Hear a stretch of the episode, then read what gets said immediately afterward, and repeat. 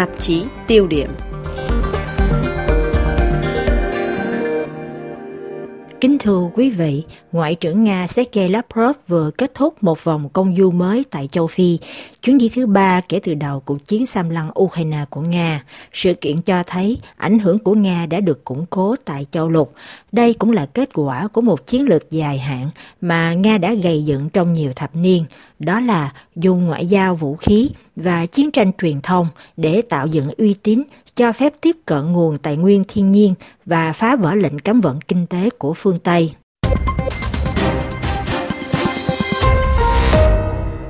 Nhưng đó còn là một mối quan hệ cũ xưa có từ thời chiến tranh lạnh.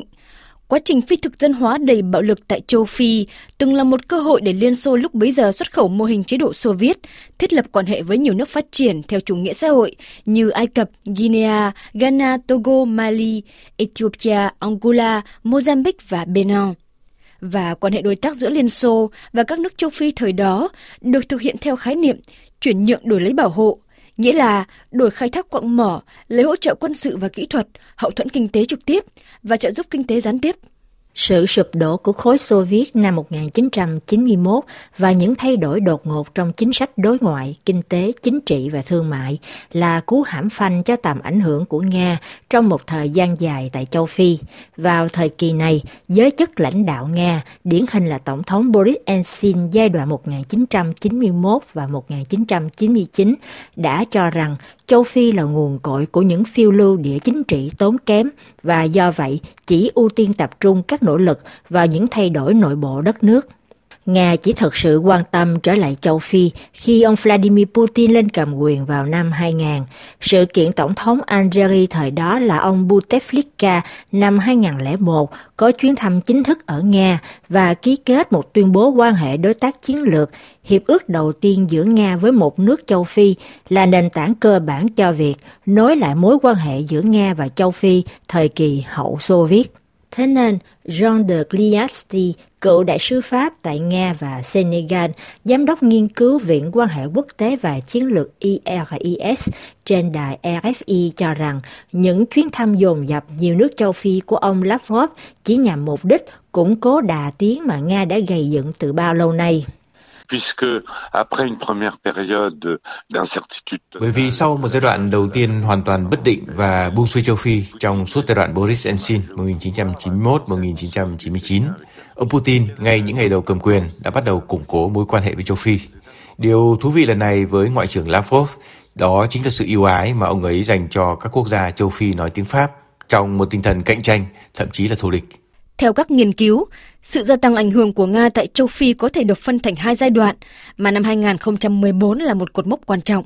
Từ năm 2006 đến trước năm 2014 là thời kỳ Nga đang củng cố vị thế và niềm tin với các nước châu Phi qua việc có những cử chỉ hào phóng, xóa nợ để đổi lấy các hợp đồng bán vũ khí như với Algeria năm 2006 hay các hợp đồng xây dựng cơ sở hạ tầng và khai thác dầu khí, chẳng hạn như ở Libya năm 2008.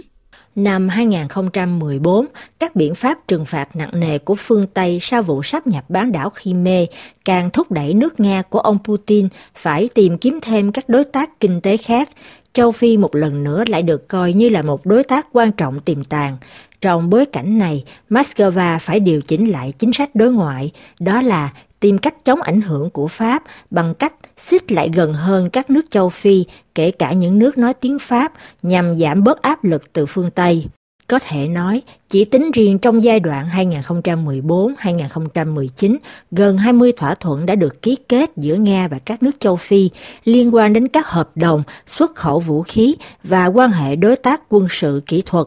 Thượng đỉnh Nga châu Phi tại Sochi năm 2019 đã chính thức đánh dấu sự trở lại của Nga tại châu lục. Các điều khoản cho mối quan hệ đối tác được phân định rõ ràng, đó là đổi khai thác tài nguyên của châu Phi lấy hỗ trợ quân sự kỹ thuật của Nga. Trong một lần trả lời phỏng vấn với đài RFI hồi năm 2021, nhà nghiên cứu Maxime Odine tại IXEM, trường quân sự Pháp, tóm lược chính sách châu Phi của Nga như sau.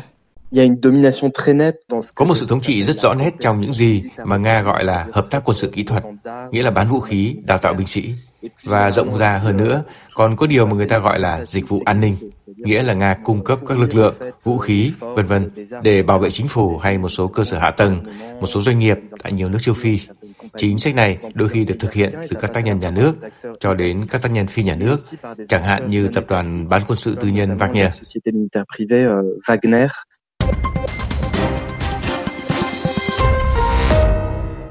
Câu hỏi đặt ra, vì sao Nga có thể gia tăng một cách nhanh chóng tầm ảnh hưởng của mình tại châu lục trong một thời gian ngắn ngủi như thế? Một phần nguyên nhân có thể được giải thích bởi những đòi hỏi nghiêm ngặt về chính trị cũng như là sự do dự ngày càng lớn của phương Tây trong việc cung cấp hỗ trợ quân sự, vốn dĩ là một nhu cầu thiết yếu cho nhiều nước châu Phi để chặn đứng sự trỗi dậy của quân khủng bố trên lãnh thổ. Nhưng mặt khác, đây còn là kết quả của một chiến lược đương đại mới của Nga, được giới sĩ quan cao cấp của Nga, mà điển hình là tướng Gerasimov, tham mưu trưởng quân đội Nga, định hình từ năm 2007 khi đưa ra một khái niệm chiến tranh thế hệ mới. Trái với lối suy nghĩ của phương Tây, biện chứng theo chu kỳ chiến tranh hòa bình, trong nhãn quan các nhà chiến lược Nga, chiến tranh là sự tiếp nối của chính sách hòa bình và hòa bình là sự tiếp tục của chính sách chiến tranh. Do vậy, không có sự thay đổi các chính sách của chính phủ trong thời chiến hay thời bình rõ nét.